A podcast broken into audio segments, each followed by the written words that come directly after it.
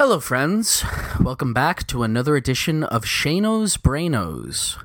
Longtime listeners of Eat the Rich will note that it's been just over a year since the last one of these. Um, sorry about that.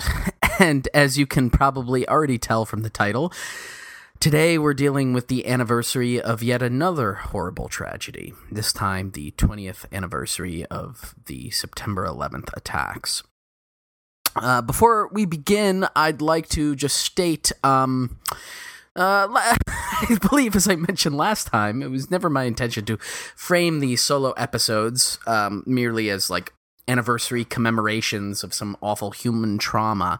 Um, in fact, I have had the outlines for a few other ideas in the bank for a while now, but inevitably it takes a lot of extra time to put something like this together. And it becomes easy to put off doing certain topics I feel I could do at any time, but less easy to dismiss the topics I feel are prescient. Now, I bring all this up in part as a way to be a little bit open about the process. I mean, you know, pull back the curtain. If you're listening to this, you're a you know you're a patron. Um, here's how the sausage gets made, etc., etc. But there are two more important and interconnected reasons for this kind of reflection at the start. The first is that this episode is going to be less of a historical info dump than the previous Shano's Brainos. Uh, I considered for a long time how to structure this and what to bring up.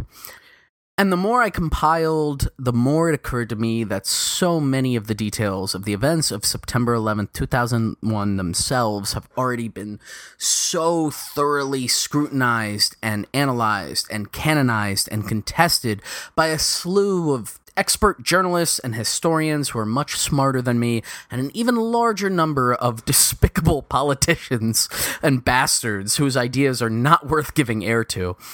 Um, on top of that, the unbelievable dramatic timing of the collapse of America's imperial adventure in Afghanistan has made it so that leading up to today, and I'm sure for the next few months or so, probably for the rest of our lives, we'll all be sinking under a deluge of ever more detailed catalogs of the tragedy and cost of 9 11's legacy. To be clear, I think this information is important, sometimes even vitally important it's just not what I feel I could do best today. So, throughout my little spiel, I'm going to allude to some specific details and hopefully point interested parties in the right direction of the people I think are worth listening to and reading right now.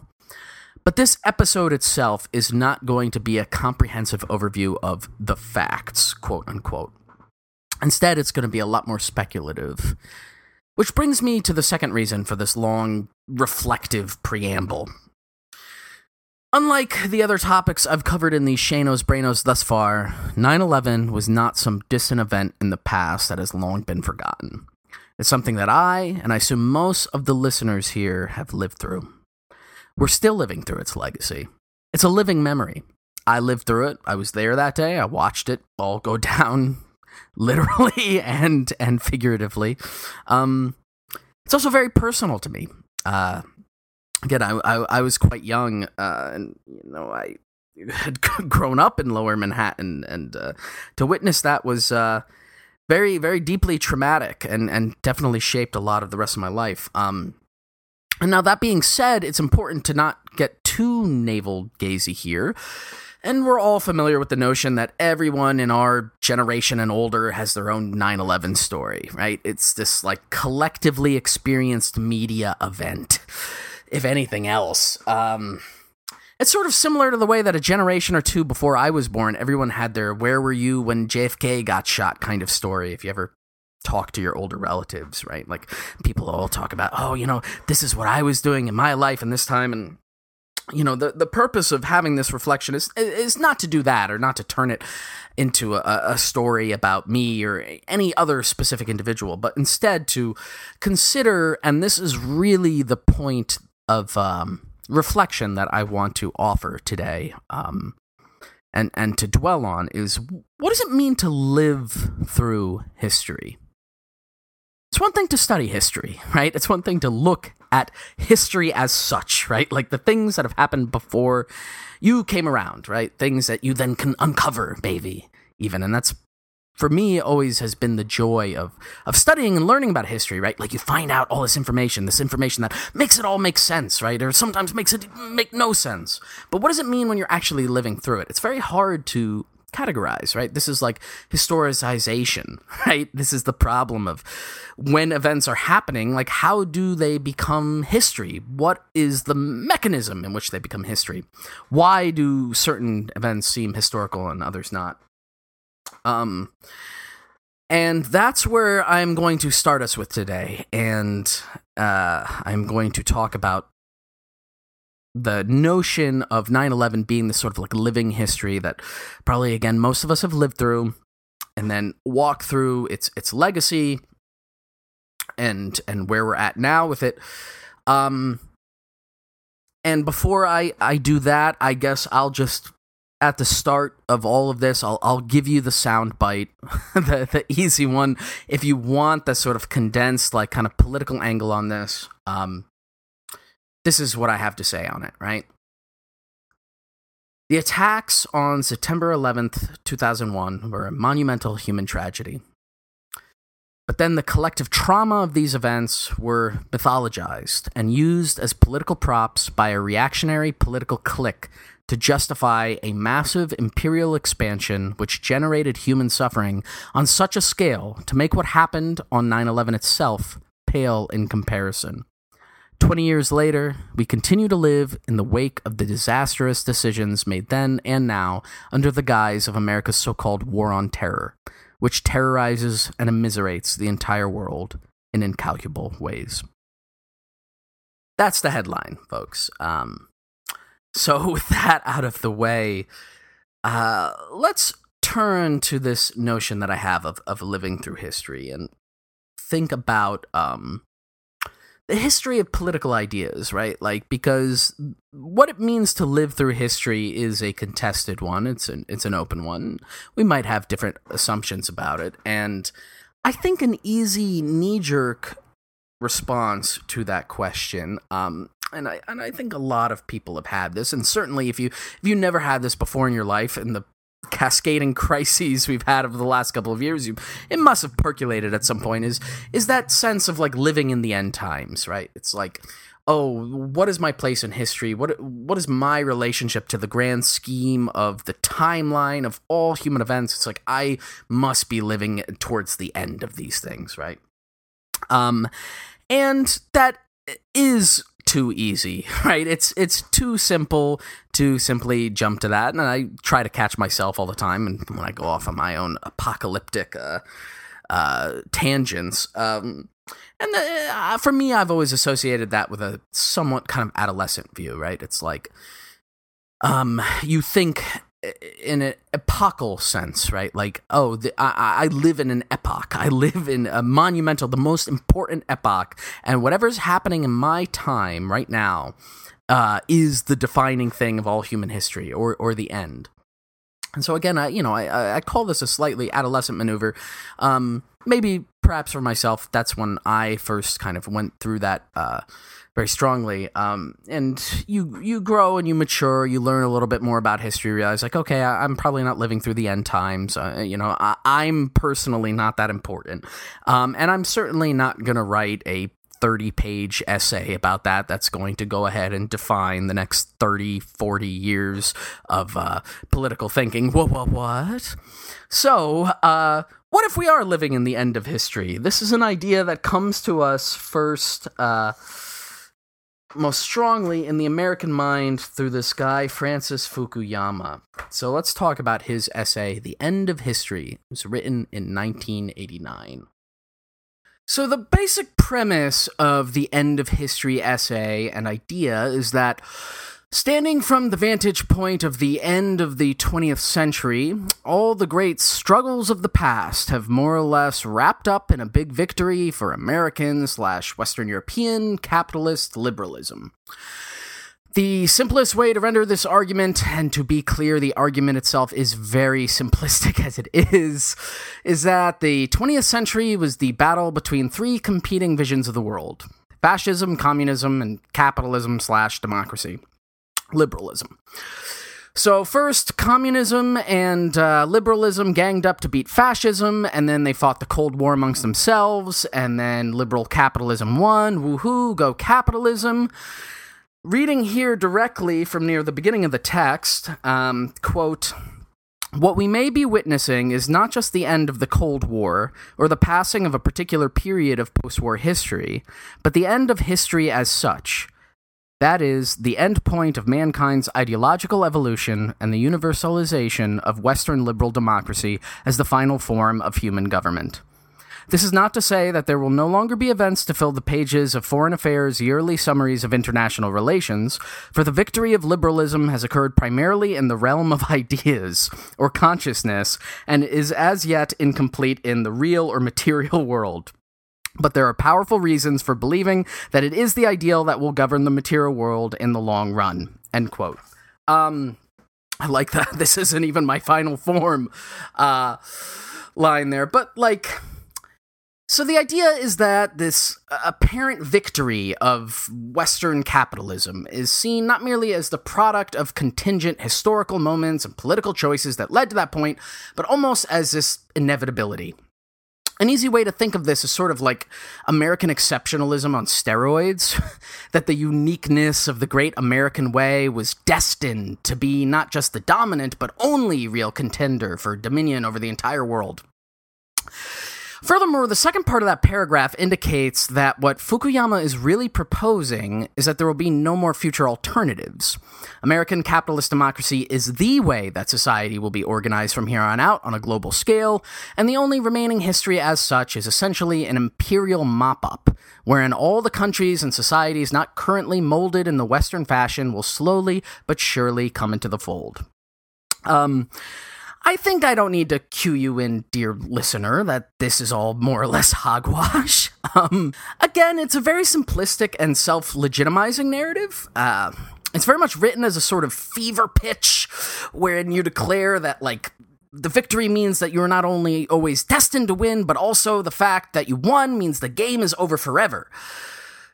The actual meat of the text, where Fukuyama attempts to bolster his claims, is not particularly well argued either. Um, there's a long and meandering section on Hegel, and it's over halfway through before he provides any details about the history and what's there is all big stroke stuff. Um, it's basically what I mentioned before. The other contenders for the world stage, fascism and communism, were internally contradictory and fell apart due to their own failures, but capitalism is just too good to resist because people want consumer goods and liberal constitutions, etc.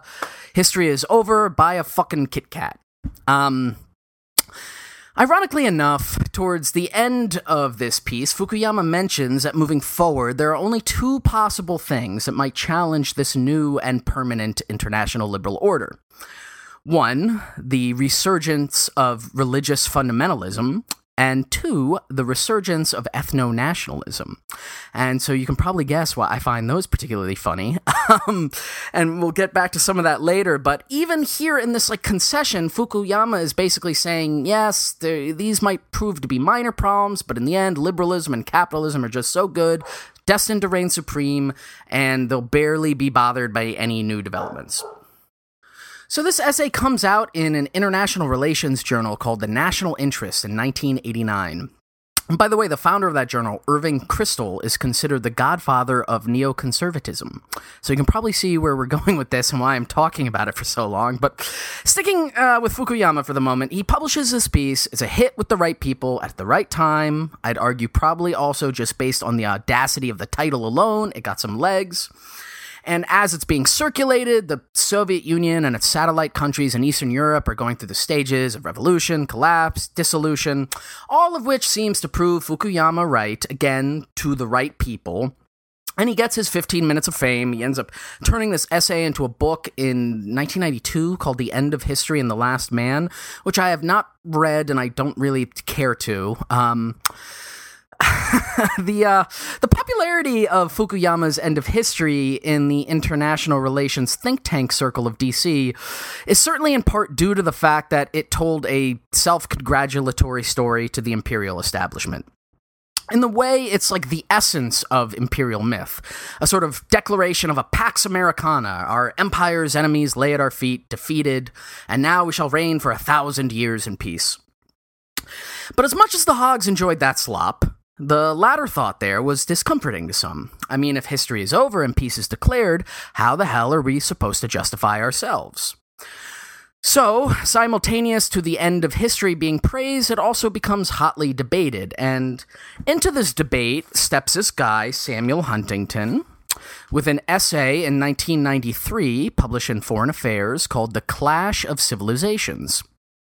In looking this back up for this episode, it was amusing to me to see that this piece actually started as a talk Huntington gave to the American Enterprise Institute, which we all know and love. Um, so the piece itself is framed as a direct response to the end of history idea.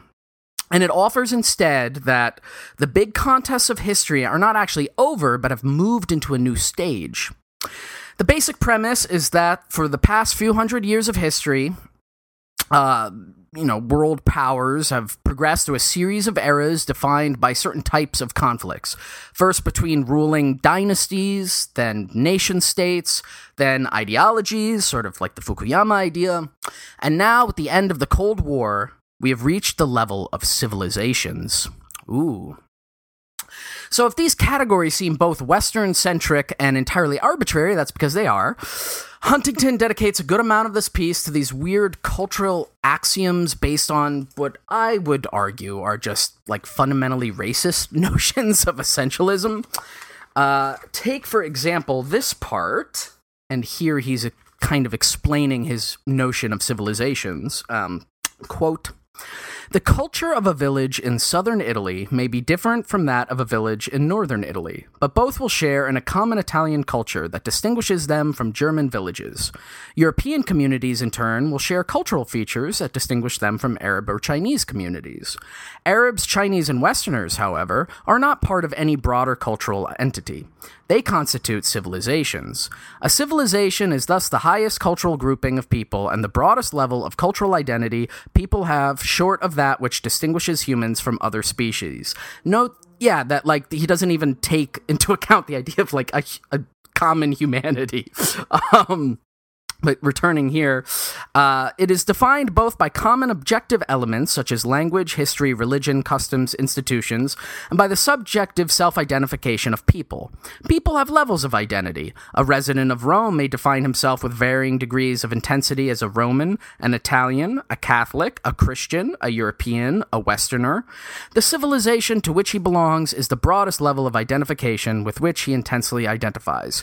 People can and do redefine their identities, and as a result, the composition and boundaries of civilizations change. End quote. Um, yeah, you know, I, reading stuff like this always makes me realize, man, if you're well connected, you can just write any shit off the top of your head without any evidence at all, right? There's like no underlying theoretical basis for this. He's just like talking out of his ass, but in any case, Huntington's notion is that the highest level of human cooperation or solidarity are these civilizations, again, with no room for universal solidarity or whatever. And now that ideologies have been fought out of the picture, and again, this is arbitrary. What is this concept of civilization, if not, you know, pure ideology to begin with? But now that all those ideologies have been fought out, what's left are the civilizations, and they're going to clash. So, what are these civilizations themselves? And ah, here we've come to the good part. If you're around a computer while listening to this, I highly recommend you do a Google image search of Clash of Civilizations map. And keep that handy because here's where it gets really fucking stupid. Um, so, this is Huntington's little breakdown here. Quote, why civilizations will clash. Civilization identity will be increasingly important in the future, and the world will be shaped in large measure by the interactions among seven or eight major civilizations. These include Western, Confucian, Japanese, Islamic, Hindu, Slavic Orthodox, Latin American, and possibly African civilization. The most important conflicts of the future will occur along the fault lines separating these civilizations from one another. End quote. Um, So, I, I mean, very racist, um, in my view. Uh, and let's take a look at each of these categories he's just sort of invented out of whole cloth. And again, if you have this map in front of you, now's the time to examine it. Um, so we have Western civilization, which is his way of saying North America, and European allies to uh, United States. Then there's Confucian civilization, which is just his racist way of saying China. We have Japanese civilization, so I guess Japan is special enough to be its own thing. Um, Islamic civilization, which includes everything from North Africa to the Arab world, the Middle East, Central Asia, and then Southeast Asia. Hindu civilization, which again is just India. Slavic Orthodox, which means like Russia and the former Soviet states. Latin American civilization, which is just Latin America, all of it together. And of course, my favorite, possibly Africa, he says, which is for him just all of Africa that isn't included under his already shitty umbrella of just like Islamic, right? Um, so again, really fucking weird imperial racist garbage here. And stripped of all the euphemistic language, what this essay is arguing is that within these groups he's invented, especially all the non Western ones, all the people are fundamentally the same. So if you're, say, Muslim, you're basically like all other Muslims, regardless of where you might have been born. This is essential to who you are, and furthermore, your way of life is fundamentally incompatible with others. So, according to Huntington, these eight or seven or eight meta groups in the world that have definite geographic boundaries as well are so essentially different that they're going to inevitably clash. And to be clear, by clash, he does mean war. And so, to wrap up talking about this garbage essay, let me read some of the pullout quotes. So, these are like, you know, d- decided by the editor, maybe him himself, like what are the really important ideas. So, here's just a couple of them. The cr- quote, the crescent shaped Islamic bloc from the bulge of Africa to Central Asia has bloody borders, end quote. Here's another one quote, the West versus the rest. and uh, there's a, the, a lot of paranoia in this one. Check this one out, all right? Quote, a Confucian Islamic connection has emerged to challenge Western interests, values, and power, end quote. Uh, of course, all of our enemies are in league with one another, perhaps in some kind of axis of evildoers. Hmm. So, what's going on here? We have these two similar but competing American visions for what the post Cold War international order will look like. Both coming out of this period of the late 80s and the early 90s, and on the one hand, you have this argument that there's going to be the slow but steady integration of all the stubborn holdouts into the American way of life. And on the other hand, we have another century of civilizational conflict between the exceptional West and then the backwards and incompatible rest. Both dogshit ideas, both grasping at straws, both written by two deeply conservative foreign policy thinkers a decade before 9 11. So, why the hell have I spent so much time talking about them? I think that these two essays articulate the dual poles of imperial thinking that have informed the last three decades of America's foreign policy decisions, especially since the September 11th attacks. I don't think Fukuyama or Huntington themselves bear like the lion's share of responsibility for any of those decisions, and it can be argued reasonably that like any philosopher of the court from history, these guys are just writing shit out their ass, and then the powers that be are going to do what they're going to do regardless. But the empire does need legitimization. It does need to justify its actions in one manner or another. It needs like ideological rhetoric and tools to like explain what it wants to do. And both this idea of the end of history and then the other one, the clash of civilizations, were very easy for a great number of people to pick up and point to and say, hey, that, that's what we're doing. Insane ideas about how history works is the real stuff of ideology. And I didn't just pick these two pieces arbitrarily either. In pulling this together, I happened to glance at Huntington's Wikipedia page, and it says here right at the top, quote, according to the Open Syllabus Project, Huntington is the second most frequently cited author on college syllabi for political science courses, end quote. And it's worth mentioning that some of Huntington's later work includes a book from 2004 titled Who Are We? The Challenges to America's National Identity, which I have not read, but appears to be a long form argument that white Anglo America is its own distinct ethnic national special thing, and immigration, especially Mexican and Central American immigration, threatens that national identity. Hmm, where have we heard that idea before?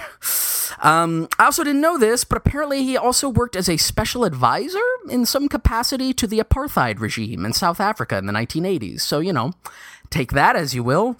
And he's dead. He died in 2008. um, Fukuyama is still around though. Uh, he had a change of heart in like 2004. He tried to distance himself from the Bush administration and the war on terror, which, if you hadn't guessed it already, he initially very enthusiastically supported. Um, and then became a fan of Obama. I think like a few years ago, he did an interview where he went back and he was like, "Oh yeah, end of history. I guess it's not ending. Maybe we should do a little social democracy or whatever." And it was like in 2018. Um, a putz, ladies and gentlemen. That's at least my opinion. So, why I've spent so much time talking about them is that these two guys' essays reflect, again, what I call the two poles of imperial thinking. Uh, the end of history is exceptionalism taken to the point of universality. Our empire is forever perfect and permanent, and all others will soon join. Clash of Civilizations is the logic of endless siege. We are exceptional, and therefore we're under threat from those that we take exception to. Another way to think about this is like the hard and soft versions of imperialism, or better yet, the yo yo between Republican and Democratic administrations for the last 20 years. The George W. Bush clique ran with the hard version. There's a civilizational threat and Islamic extremism, and we have to fight it with immense military might, preemptive strikes, and long term occupations. The Obama administration tweaked the formula to be less heavy handed, but still fundamentally imperialist, like, oh, terrorism is a serious threat, but not a civilizational one. We can deal with it secretly, without large ground wars, and just drone and assassinate the shit out of the global south until they see the error in their ways and join the fold two different types of responses, which both share the underlying assumption that America is a unique and important empire that will be the master of this and all future time. So I'm going to segue now into talking somewhat more directly about these responses and their consequences. But before I do, a final thought on the end of history and the clash of civilizations. The frame of this episode is this idea of what it means to live through history. And so we experience the big events in the world happening around us all the time. Sometimes we're aware of this, most of the times not. For the most part, history is like something that interrupts your daily life. Um, and you can ask Carrie about that. I'm interrupting her daily life all the time with shit from history. Um, but more seriously, there is on the one level this sense that our experiences and our memories of events are drawn from our immanent perceptive relationship to reality around us. This stuff is just happening to us, and we're reacting to it in such and such a way. But this is never an unmediated process, right? Our experiences are informed and primed by our prior understanding of the world, often in ways we don't fully grasp or understand. And so, if after talking through the end of history and clash of civilizations, you're like, Shane, why do these guys matter? I'm bored. Um, it's because these are some of the hired bards in the imperial court who are spinning ideas that, one way or another, end up shaping how we experience and remember lived history. These are the types of guys who come up with the political myths that then can be draped around tragedies in order to pursue deeply evil political projects. So now let's talk about those projects.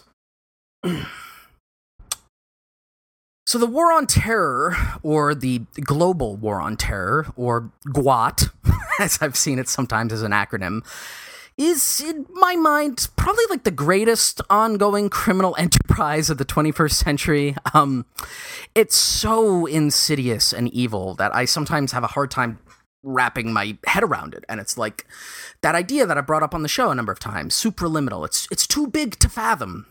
But apparently, as we've seen recently, not necessarily too big to fail. Um, and we've talked about this a lot on the show in various amounts of details, covering different characters who played the most prominent parts. Um, But like any large scale imperial project, there are tens of thousands of middle managers and bureaucrats who, in my mind, are also to blame. Um, those are the kinds of guys that are like deeply influenced by the essays I was talking about.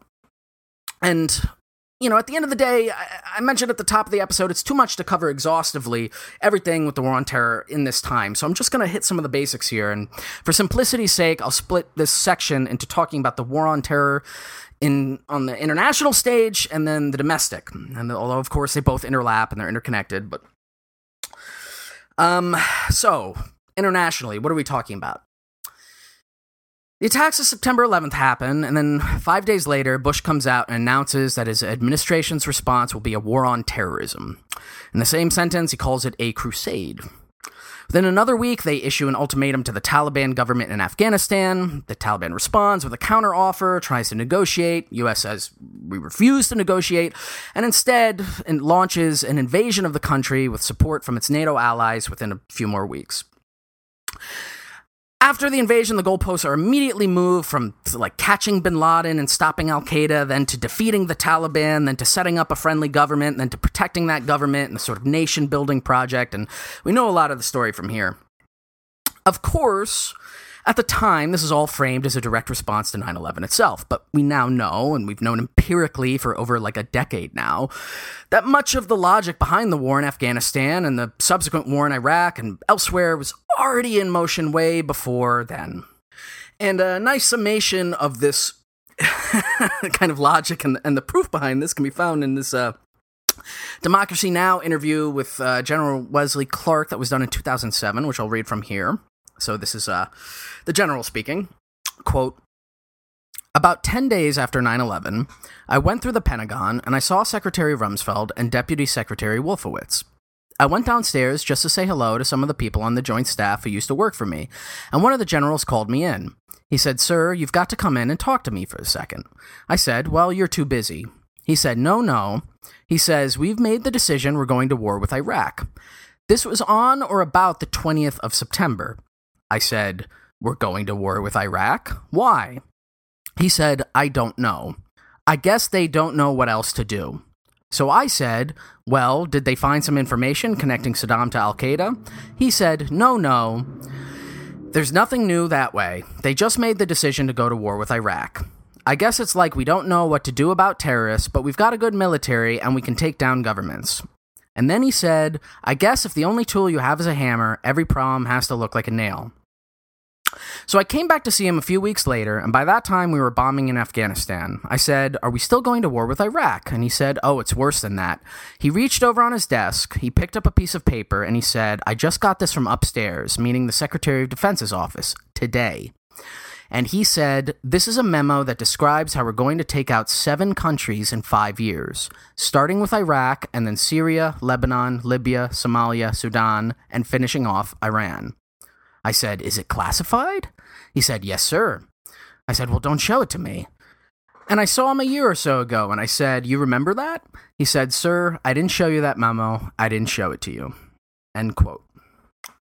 So, of course, this story has been contested and denied, whatever. Uh, there's reasonable elements to question maybe Wesley Clark's motivations himself, but I would say only in the sense that, like, it was probably worse, right? if, if, if he's lying here, he's probably, like, covering up other shit.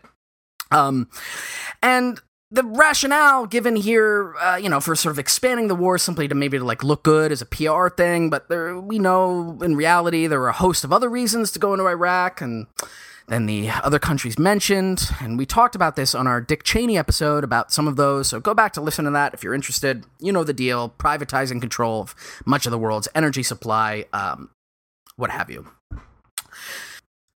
So, shortly after the Afghan war started, the Bush regime shifts its rhetoric to be more expansive, specifically targeting Iraq, but also Iran, North Korea, a couple of the other countries mentioned there. And the Axis of Evil line comes first, I believe it was the 2002 State of the Union address. So that would put it like only two or three months into the bombing of Afghanistan. Um, by the way, David Frum is the one credited with coming up with that line, Axis of Evil. Um, so you probably remember this speech, uh, and it's essentially this declaration of a new international posture generated under this theory of rogue states, which I've definitely mentioned before on the show. I, I forget exactly where, but briefly, the idea is like there are different types of states in the world categorized more or less along the lines of their cooperation with the American Empire. So those who refuse to cooperate are designated as rogue states or terrorist states or, you know, criminal states or whatever. And they're defined as the arbiters of all evil and terrorism in the world. It's worth noting that this idea first came into vogue in the Reagan administration, as did the lexicon of the war on terror, and pretty much every other awful fucking thing to come out of the American right for like the past 40 years. But in any case, it's at this point that it becomes the de facto position of the United States that they can just designate any country in the world as being part of a baseless international terrorist conspiracy. And so the first three countries mentioned in the axis of evil are Iraq, Iran, and North Korea. And the idea that even like the first two, Iraq and Iran, would be serious partners in any endeavor after fighting a bloody fucking 10 year war, which the United States was involved in um, and pushed for, but you know, it's it's just blatantly ahistorical. So it's like very clear the most obvious lies and propaganda. Um, and it's also the same kind of racist association that we saw from Huntington, right? Like, hey, both of these countries are just predominantly Muslim. They're both in the Middle East. So who cares about what any of the differences are? They all look the same from where I'm sitting. And so, thus, the war on terror expands, as we all know, unfortunately, into then what becomes the invasion and subsequent occupation and war in Iraq. It starts in 2003. We know the lies that were peddled about weapons of mass destruction, the underlying motivations having little to do with terrorism or Al Qaeda, but more with oil profits and settling the decade old score with Saddam. And if it were not for the unbelievable bloodbath that ensued post invasion, I think the Bush administration probably would have continued unilaterally to go into those uh, host of other countries that Wesley Clark mentioned. Um, in this sort of like one by one memo, we're going to take them out. Um, but luckily or unluckily, depending on how you look at it, the American military eviscerated Iraq and then stoked a civil war, and the after effects uh, everyone continues to deal with to this day. And so, again, in our episodes on Cheney and elsewhere in the program, we've covered about how some of that has played out. Um, the butcher Rumsfeld gets the blame and is ousted, and then a rotating series of replacements for him and the military commanders on the ground are churned through the impossible and cruel conflicts in Iraq and in Afghanistan. In 2004 and 2008, presidential elections are framed in part as referendums on these foreign wars. And after first failing, the opposition party takes power in 2009 with Barack Obama as president. The theme of the campaign is hope and change, but many of the promises to wind down the wars take a backseat to the emerging recession. And so in 2011, the United States and NATO again, this time, um, add a murderous air campaign and intervention in Libya uh, to their caps. And this is amidst the outbreak of unrest that is called the uh, Arab Spring. The Pentagon and the various military intelligence agencies of the United States start arming all different sides in the burgeoning Syrian civil war that starts going on around the same time. The summer of 2011, the administration oversees the widely publicized and celebrated assassination of bin Laden in Pakistan. Obama comes out and he does this whole like imperial announcement on TV. I remember watching it with just so much anger. Um, and so then later that year, all quote combat troops are withdrawn from Iraq. So that's the end of 2011. And then another election comes. Obama remains president in part due to the emphasis of being like a smarter executor of the war on terror. And that's a pun intended, by the way. Um, in the summer of 2013, Obama declares the war on terror over, in the sense that it's no longer a war per se, just a series of militarized intelligence operations. Overseas military contingencies um, is uh, often what they like to call it, not wars. And then in uh, 2014, the administration announces the end of the combat mission in Afghanistan. and I think, um, you know, it being 2021, we all know uh, in part how that went. Um, I guess if you were a soldier fighting on whatever side from 2014 till now in the war in Afghanistan, you weren't actually engaging in combat, but a combat related activity. Around this time, Syria spills over to Iraq, leading to the emergence of the Islamic State or ISIS, which, well, we can't have that, can we? So the administration begins yet another war in Iraq and Syria, this time to fight ISIS. Look, this is a lot to throw out, and I'm not even getting into all of the specifics or the other sides in the conflict or the regional powers and everything. Um, but the point that I hope I'm getting across is that fundamentally, right, even though there are all these discrete periods over the last 20 years of like, this is when this conflict started, and this is when this one started, and this is when it ended, and this is when another one began, it is my belief that these are all fundamentally part of the same conflict, right? We under we we know that they are. They're, they're all interrelated. The same causes and effects, the same overlapping things are happening. Most of the times, the same actors, at least insofar as the United States is concerned. Um, and that's not to downplay the agency of the political actors and the on the ground and the people who live in that region of the world, but I do definitely assert that the intensity and prolonged nature of the kind of broader conflict in the Middle East over the last 20 years is largely driven by United States intervention of various kinds. And Obama may have declared the war on terror over in 2013, but it never ended. It's still here. The Trump administration certainly revived the lingo of it. Um, and lingo or not, the fucking wars are still going on. They're they keep killing. Um, uh, you know, even with the withdrawal from Afghanistan after 20 years, having accomplished basically nothing except bloodshed, much of the DC foreign policy think tank bubble is still pounding on the door for more blood. It is a clash of civilizations. We cannot let it go. Um, but before I get away from it, I did want to mention one more thing about the Obama administration's special contribution to the war on terror, or more the thing he became notorious for. And as I said, uh, you know, the rhetorical framing of his administration tried to pivot away from large scale conflicts in exchange for quote smarter means of fighting terror. Um, if you recall in the uh, bomb episode, if you listen to that, I talked about um, how they, they there was like a linguistic change during the Second World War to go from like bombing to strategic bombing, um, which is basically you just add a word onto something to soften it and make it sound more precise, but you don't actually change anything. It's the same thing when we say like we have to fight the war smarter. It's the same thing, or like a smart bomb. Um, in any case, but the idea that like, oh, my administration will fight this smarter, like, do you notice how the the concept of fighting terror in and of itself is taken as this like unshakable axiom? Like, of course, we know that fighting terror is essential to America's role. Like, that's what we do. We we fight terror. The debate is about how to do it, not whether or not we do it. Um. So, how do we do it? Do we do it? All the way in, or do we do it in this kind of like cloak and dagger smart way? Sounds a little bit like the distinction between the end of history and the clash of civilizations, no? No, no, no, there's no clash anymore. You know, it's just the slow incorporation of all the periphery territories into the empire. Very, very smart, very smartly done.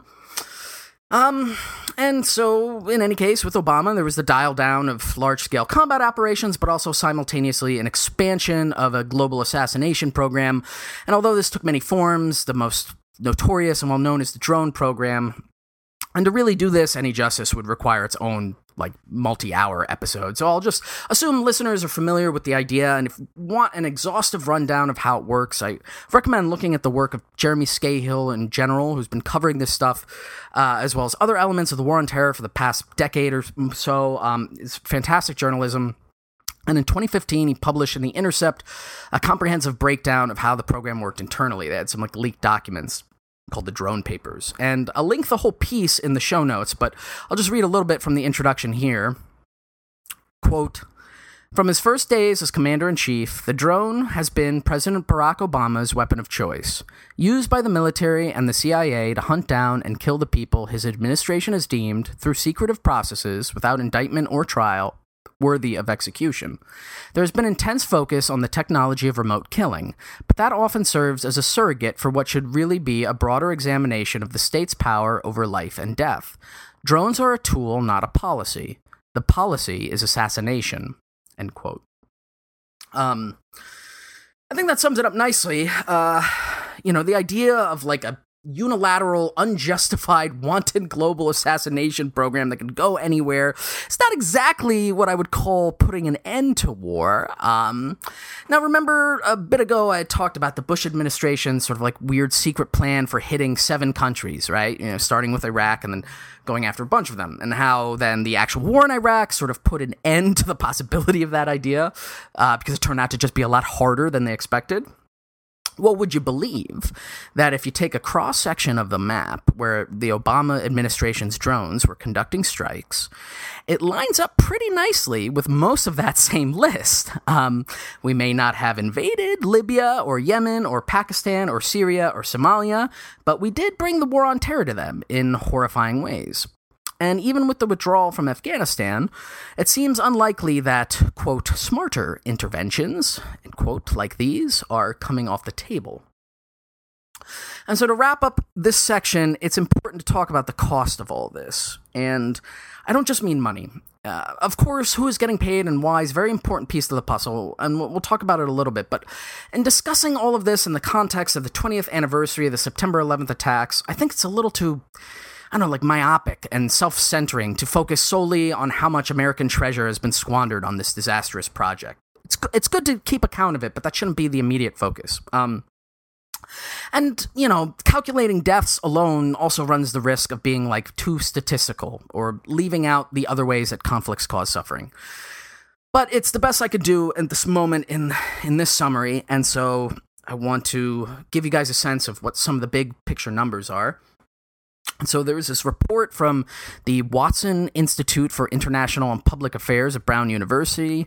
Uh, came out just over a week ago, aptly titled "Human Cost of Post 9/11 Wars," which I'll include in the show notes, and it gives the uh, following figures. so the total dead in Afghanistan is estimated around 176,000 with about 46,000 or 26% being civilians. Total dead in Iraq is estimated to be between 275,000 and 306,000, with between 185 to 208,000, or two thirds of that being civilians. About 67,000 killed in Pakistan, 266,000 killed in Syria, 112,000 killed in Yemen, totaling for around over 900,000 dead across all the countries listed in this report. Um, now, unfortunately, you might notice that some of this sounds low, and that's likely due to the fact that it is. This is accounting just for direct war deaths. There's some stuff going on in the methodology here. Um, and often that can mean that it doesn't take into account all the other types of killing that occurs in chaotic war zones. That is de- deliberately obfuscated rhetorically by the people reporting it so it doesn't show up on like official military reports. In addition to that, that's still just talking about killing. The numbers really don't reflect things like deaths from diseases, famine, lack of all types of essential resources created by war, contamination by war materials, by products. Remember those burn pits we talked about in the Cheney episode, or like depleted uranium shells, shit like that. Um, doesn't take into account like displacement. Um, you know, millions and millions of people have been displaced from all, the countries here mentioned. Um, that causes death, not to mention suffering, trauma, difficulties of all kinds. Um, doesn't include the targeted assassinations from drone strikes. Um, and for that, I will turn to this little blog piece from the Council on Foreign Relations from 2017. And, you know, the CFR is not exactly the most reliable source or the my go-to. Um, and I typically assume they have a wide variety of reasons to lie about all kinds of shit, but most likely in the direction of like trying to soften the blow. So again, if these figures are off from this report, it likely means that they're just like low, like they're being deliberately kept low.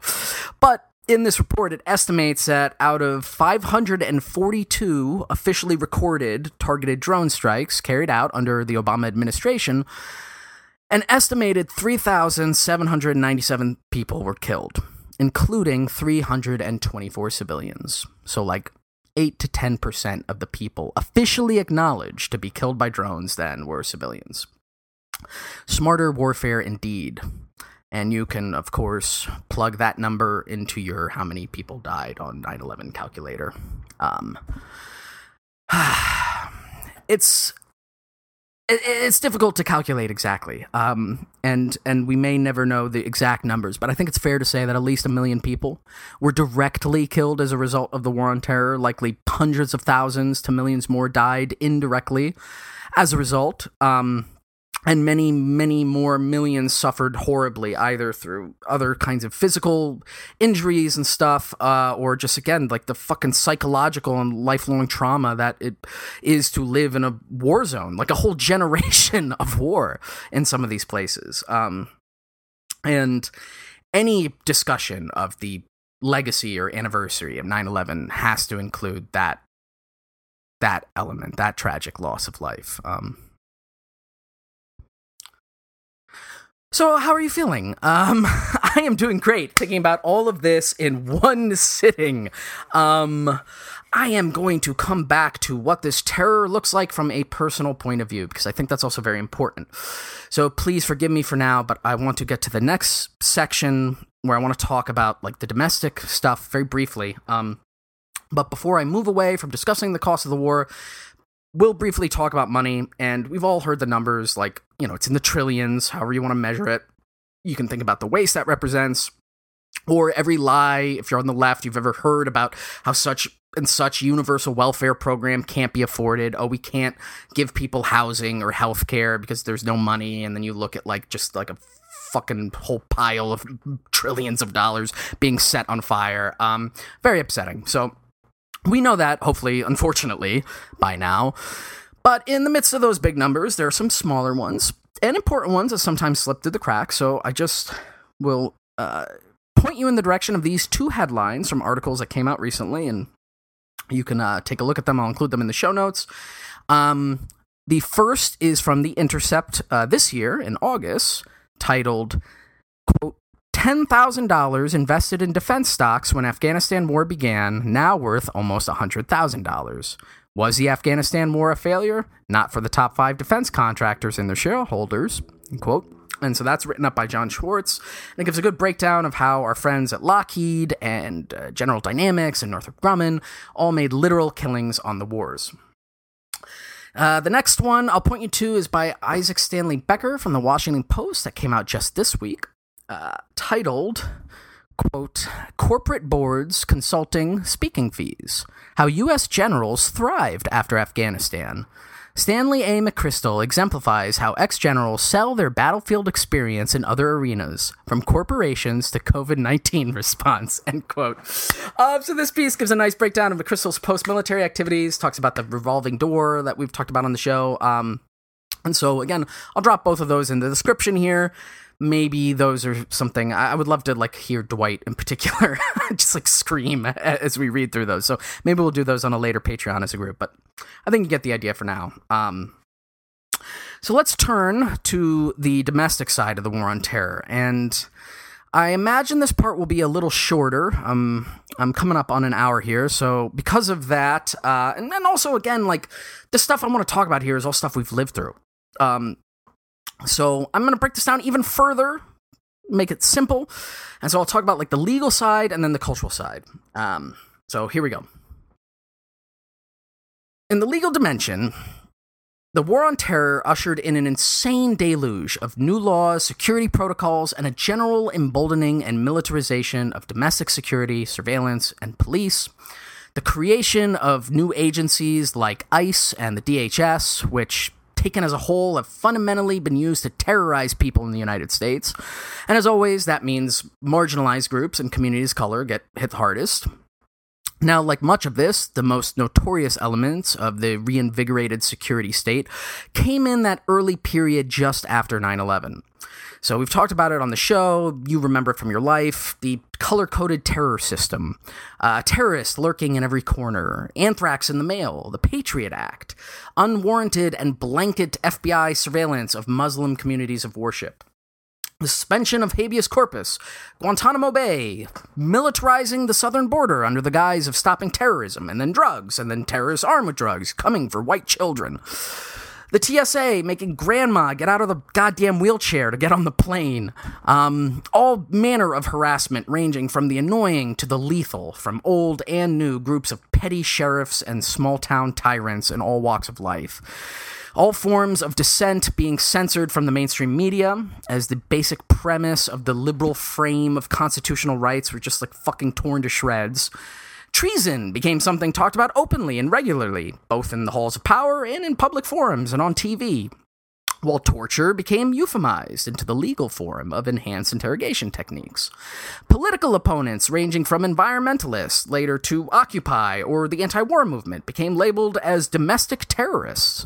Um, did I miss anything? How about the perpetual and permanent wholesale surveillance of every electronic communication in the country? And people are afraid of like a fucking vaccine. like the government is already tracking you. Okay, whatever. Um, in any case, any single one of these things constitutes just like a drastic and very serious shift in how the political order addresses its subjects. And now, most of it is more or less just like part of the background of our political and legal systems. Um, you know, the move Obama made in prosecuting the war on terror more intelligently, more smartly, never even pretended to reverse any of this domestically or challenge it or hold it accountable.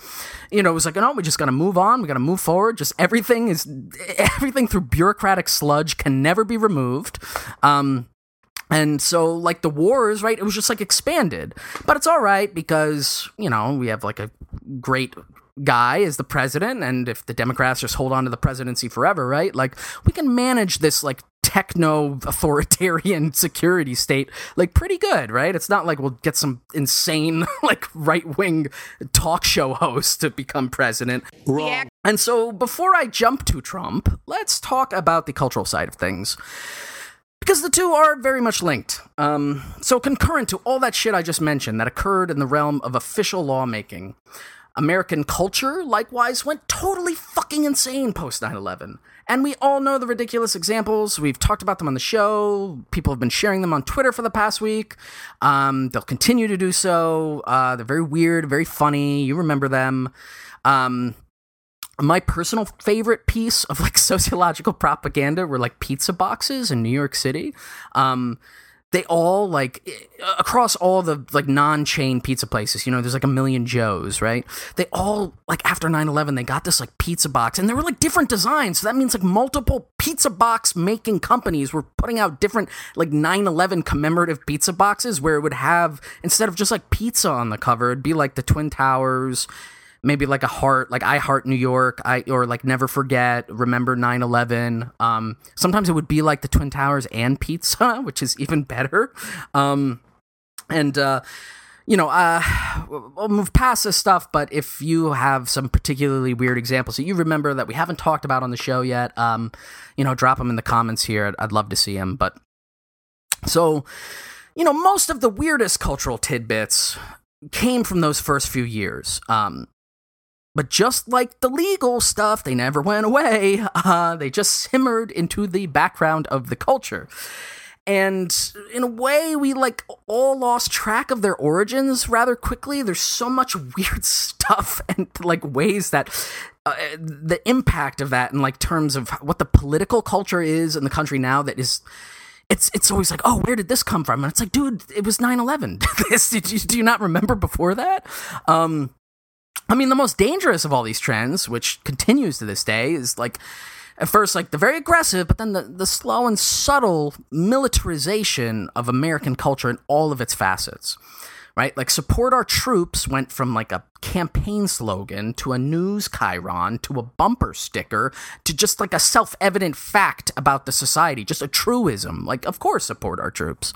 Um, and this idea very easily bled into the valorization of the police, cops as troops, the thin blue line, security as heroism, and heroes as mythic figures. And so, for all the talk that I've seen in like journalism and academia about political polarization because of social media or Twitter or whatever, right? I can't help but think back to like 2004 and like the culture war was raging in full. It was probably more intense than it has been even recently, right? Like in the midst of the Iraq war, it was like you were either a red blooded American patriot cowboy or you were a cheese eating surrender monkey who might as well be a terrorist himself. And this shit has lasting impacts on the culture as a whole, but also, like our brains, um, people just went insane and they did not come back. Not to mention the xenophobia and racism, which is always a perennial favorite of American culture, but it was certainly stoked and directed in new ways by the war on terror.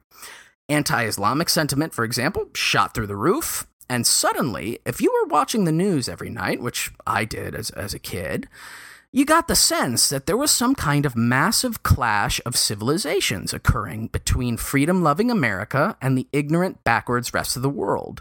In particular, um, the Islamic world, which also, again, was homogeneously imagined, right?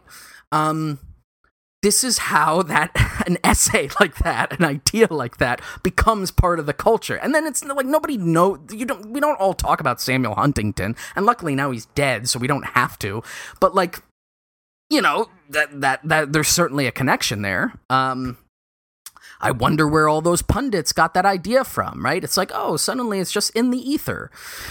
Um, so I'm breezing through some of this because it's familiar territory, but let's do like a quick calculation and recap here. So, what is this a recipe for?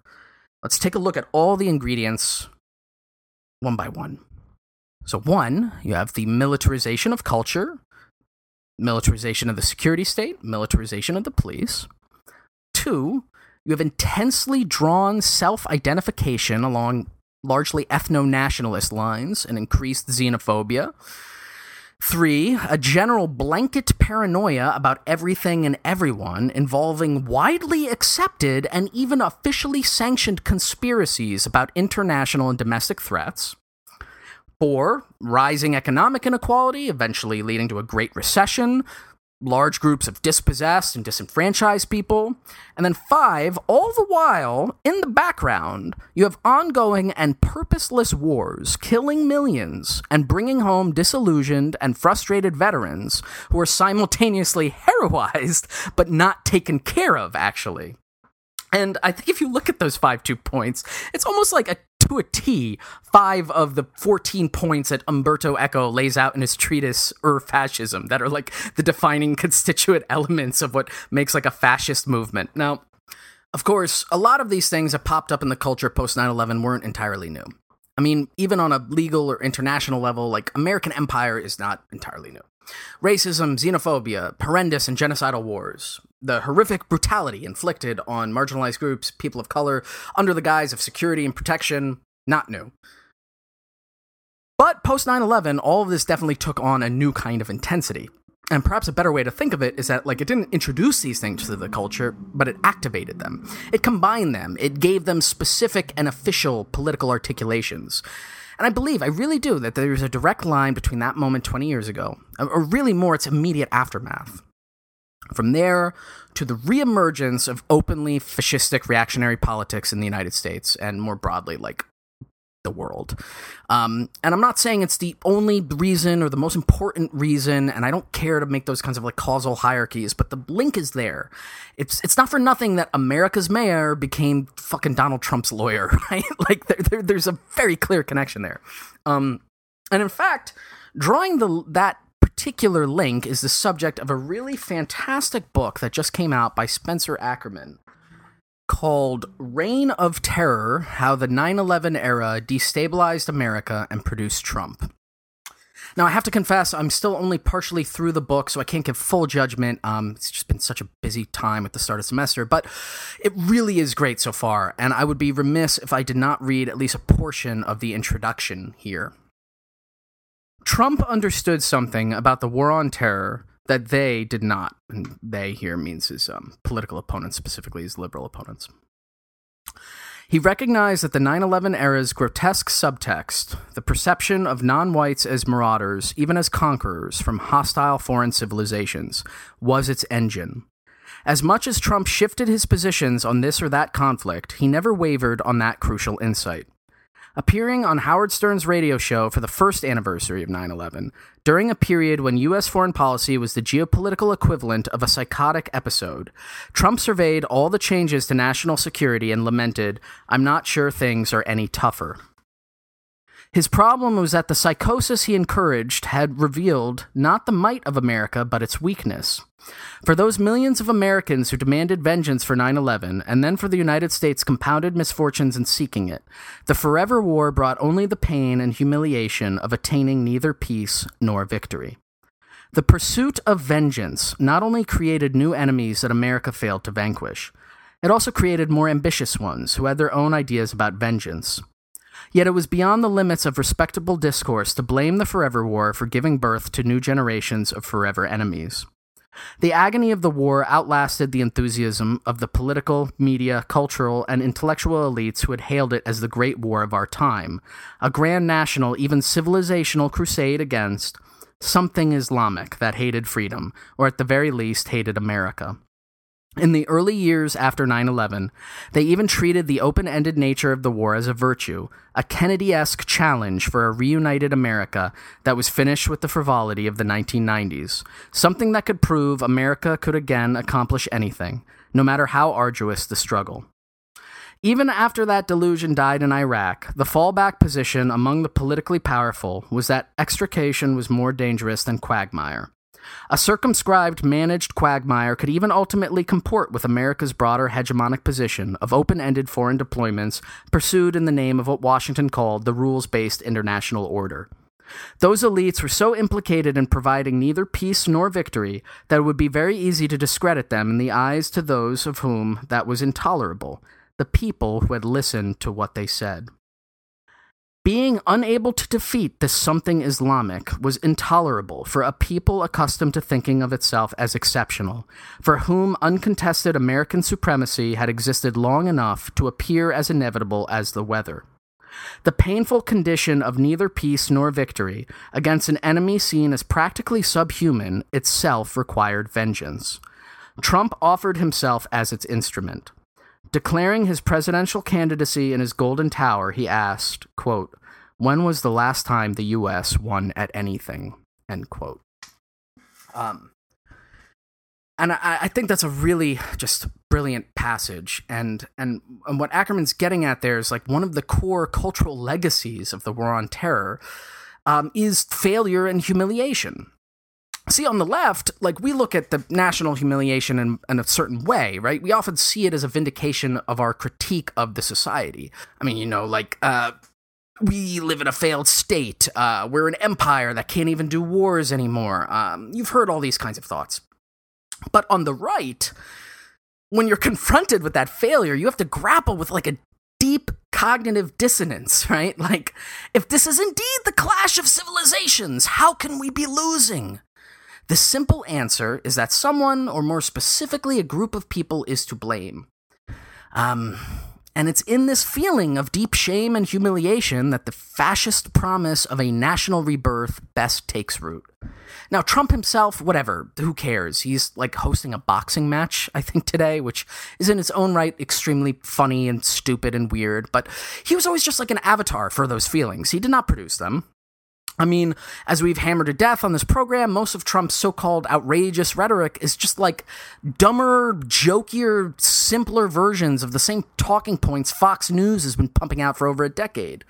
It's the movement that galvanized around him, whatever you want to call it. That's a big part of the legacy of 9 11. And so, the last thing I'll mention here in this section on thinking through the cultural element of all this is the idea of myth. So, 9 11 and all of its attendant accoutrement became something very sacred for a while in American culture, and it still is, depending on who you talk to. But the fervor has definitely waned a bit. Um, Never Forget is more often used as an ironic joke nowadays, although I'm sure hardcore reactionaries still love to throw it around. And I do think it's in general like a good tactic to try to undermine the quasi spiritual magic that this largely vapid phrase tries to invoke. Um, but at the same time, I would offer a way to reclaim it, or at least reclaim the concept that it supposedly stands for. I mean, like when never forget is used as a slogan, it is often meant just as like, it's like an anti intellectual cudgel. Like, how dare you tarnish the memory? Or maybe it's an admonishment, like, you know, don't forget to say your prayers, never forget. Um, and so that element, we can just throw in the dustbin of history. Thank you very much.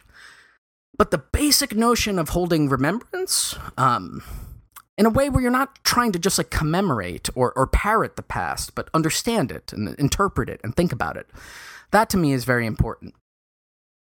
So I'll turn here in my conclusion uh, to come back around to this idea of living through history. And, um, I, you know, I debated for a while whether or not I was going to include this, but I, I think it's it'll be useful to talk a little bit about my memories of that day and, and some of the reflection of how it's impacted my life. Um, and this is a little hard for me to talk about, honestly. So if I seem brief or curt in this section, it's just because this is difficult. Um, so, as listeners of the show probably know by now, I grew up in New York. Hey, yo, this guy, you don't say, hey, best city. Um, uh, specifically, Lower Manhattan. I live with my mom, my dad, and my sister in low income artist housing on the west side. And I was about like two miles away from the World Trade Center. Um, I went to elementary school as a little kid, probably like it was like five or six blocks away. Uh, we used to go on school trips there. Um, I think at least one time we went to like the upper observation deck or whatever that used to be there. Um, my mom worked in, in, one of the offices there. Um, and like the, the, the Twin Towers were like literally my hometown horizon. It was part of my reality. It was the literal visual background to my world. I could always see it in that little area that I grew up in.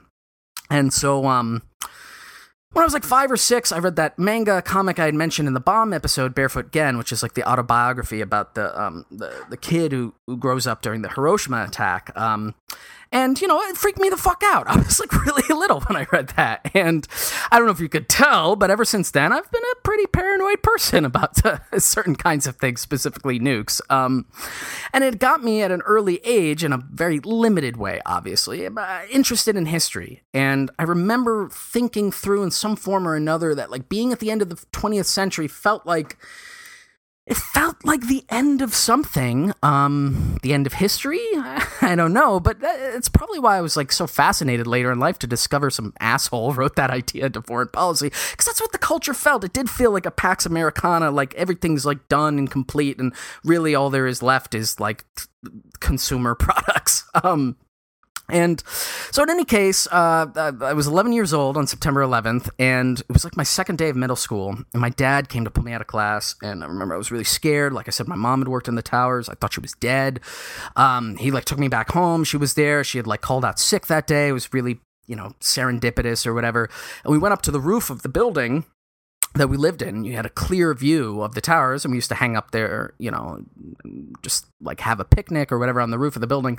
Um, and so I had like a perfect view of the the towers like smoldering and and I saw right there like the entire sense of security I had as a little kid just like collapse in front of me. Um it was so horrific, man. It really like freaked me the fuck out. I was I was terrified for like a week. I wouldn't leave my room. Um and of course there was a lot of commotion you know i a lot of my family friends some some had died some uh, like their houses were destroyed they ended up having to move and there was all this shit happening in those first couple of weeks and i was just so filled with panic i was so scared um and you know, it, it, took me later in life to realize that that was like PTSD that, that I was going through, right? Um, and I, I, didn't even realize it at the time, but I remember being so fucking like angry and and and and confused and scared. And so, you know, when the war on terror started going in full, right? Like my family had like Fox on a lot, and we were watching it, and there was a certain vibe in New York at the time, and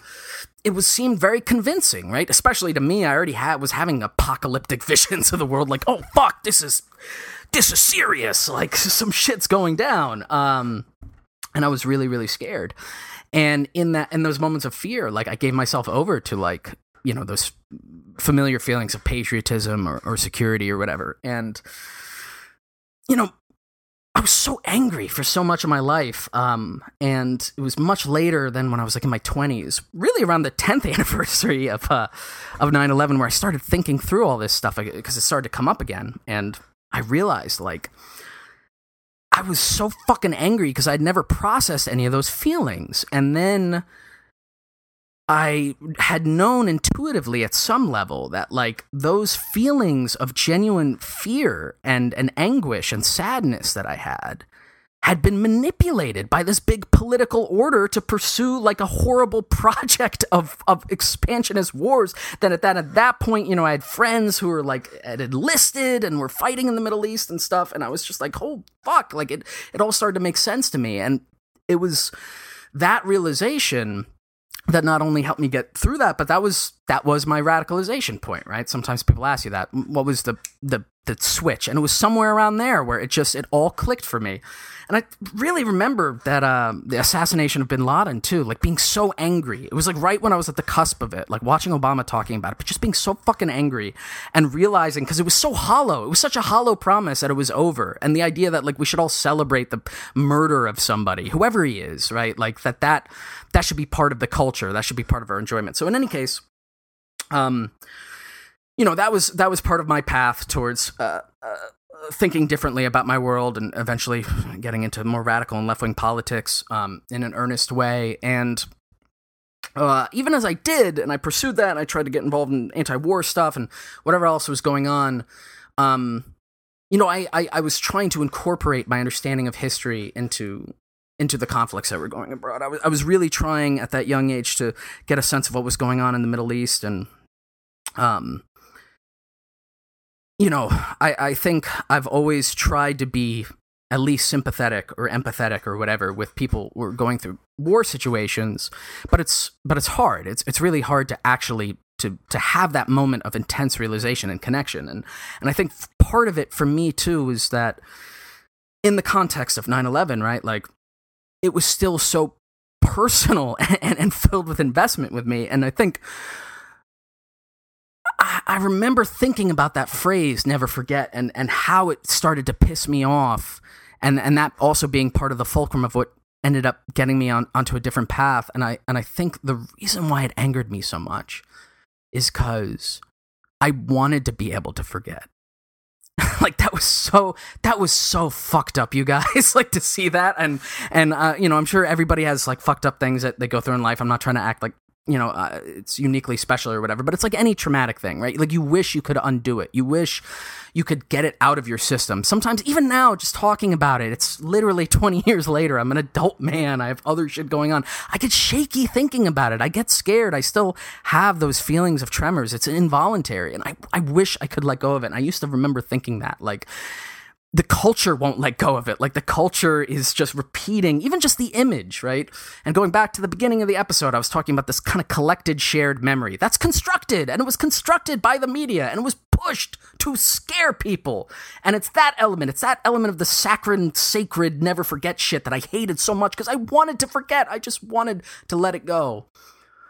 Um,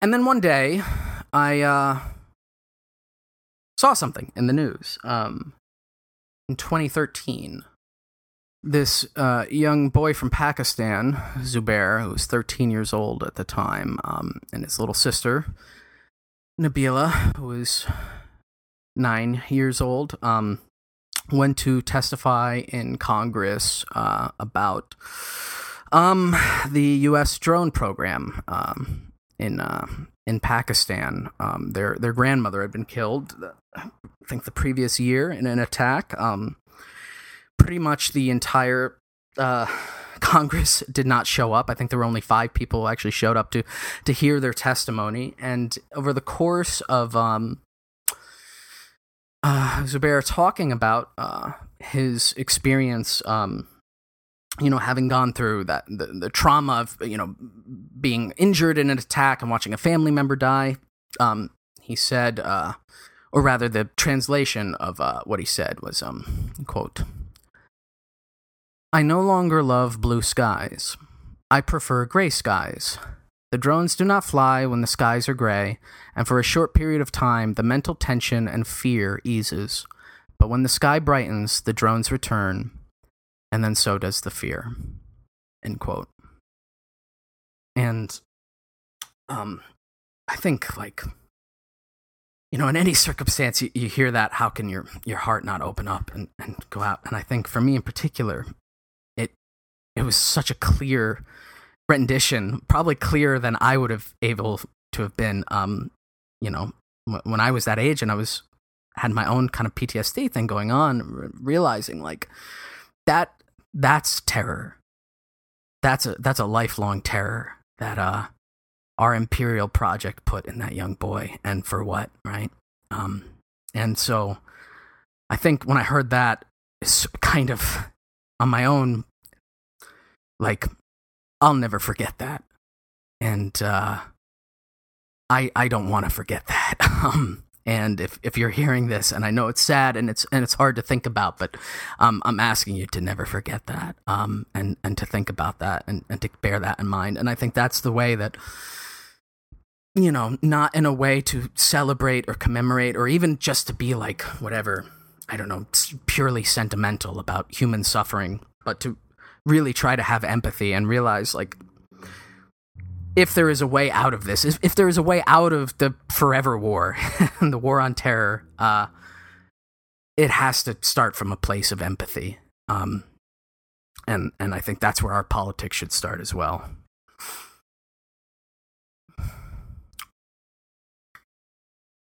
Or, you know, we can just do the opposite of that and situate our politics in uh, continual war drum beating for more blood um, wrapped in some ridiculous pantomime of American identity for the rest of our goddamn lives. And in that vein, I will play us out with uh, Toby Keith courtesy of the Red, White, and Blue, otherwise known as the Angry American. Um, thanks for listening and stay cool, folks. American girls and American salute. We'll always recognize when we see your glory flying. There's a lot of men dead, so we can sleep in peace at night when we lay down our heads. My daddy served in the army where he lost his right eye, but he flew a flag out in our yard till the day that he died. He wanted my mother, my brother, my sister, and me to grow up and live happy in the land of the free. Now this nation that I love is falling under attack. A mighty sucker punch came flying in from somewhere in the back soon as we could see clearly through our big black eye, man, we lit up your world like the 4th of July.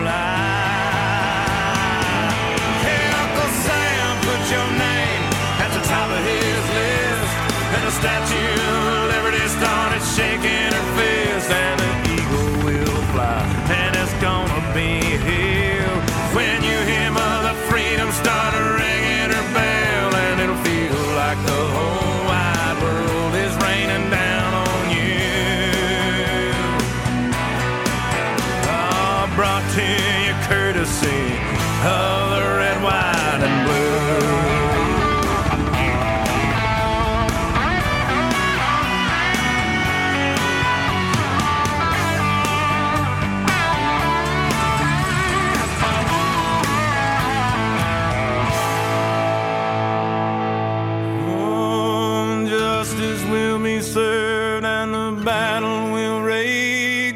This big dog will fight when you rattle his cage.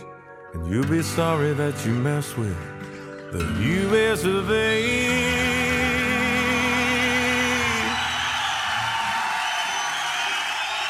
Cause we'll put a boot in your ass, it's the American way.